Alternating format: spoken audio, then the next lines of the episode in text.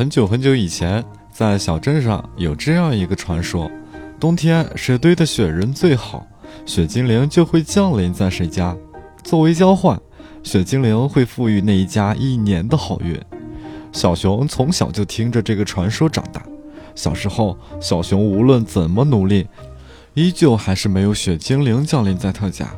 小熊想着是他堆的雪人不够完美。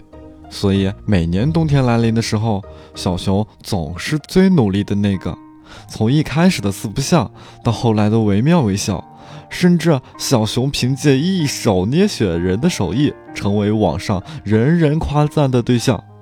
这年冬天，小熊厚积薄发，开着直播捏雪人。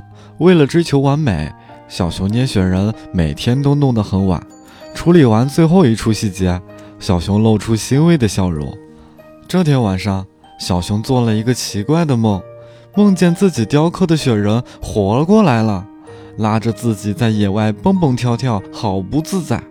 雪人还对小熊说：“谢谢他给自己这副身体。”隔天，小熊醒后想起了昨天那个梦，连忙跑到屋外查看雪人是否还在。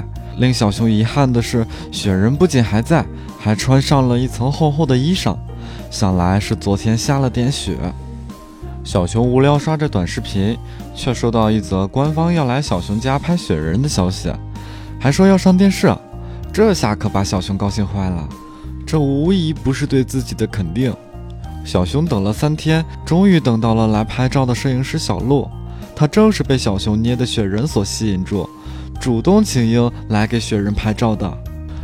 小熊热情接待了小鹿，屁股还没坐热。小熊就便迫不及待想看看小熊捏的雪人。小熊嘴上说着也没多好看，其实心里喜滋滋的。小熊带小鹿来到了后院，这里是一处废弃的操场，也是小熊捏雪人的地方。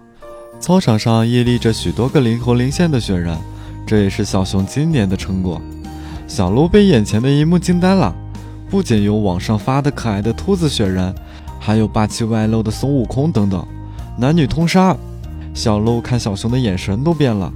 拍完了几组工作需要的照片，小鹿可怜巴巴央求小熊教他堆雪人。看小鹿认真的样子，小熊答应了。在小熊的指导下，小鹿终于堆起来了一个模样看着还不错的雪人。在小鹿的请求下，小熊给小鹿合拍了许多雪人照片。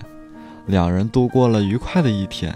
临走前，两人交换私人联系方式，并约定下次有时间再一起堆雪人。小鹿走后，小熊的生活又恢复了正常。只是让小熊想不到的是，小鹿拍的那几组照片火了，网上掀起一片堆雪人的风波。爆红的同时，小鹿被安排给小熊做一期单独的访谈。小鹿自然是高兴，因为又可以和小熊堆雪人了。两人关系也在工作中进一步发展。来年冬天，小鹿成了小熊的女朋友，可以光明正大和小熊一起堆雪人了。而在这一年，小熊因为堆雪人爆红，成为了网上知名堆雪人博主，拥粉无数，爱情事业双丰收。小熊心想：雪精灵真的降临在他家了吧？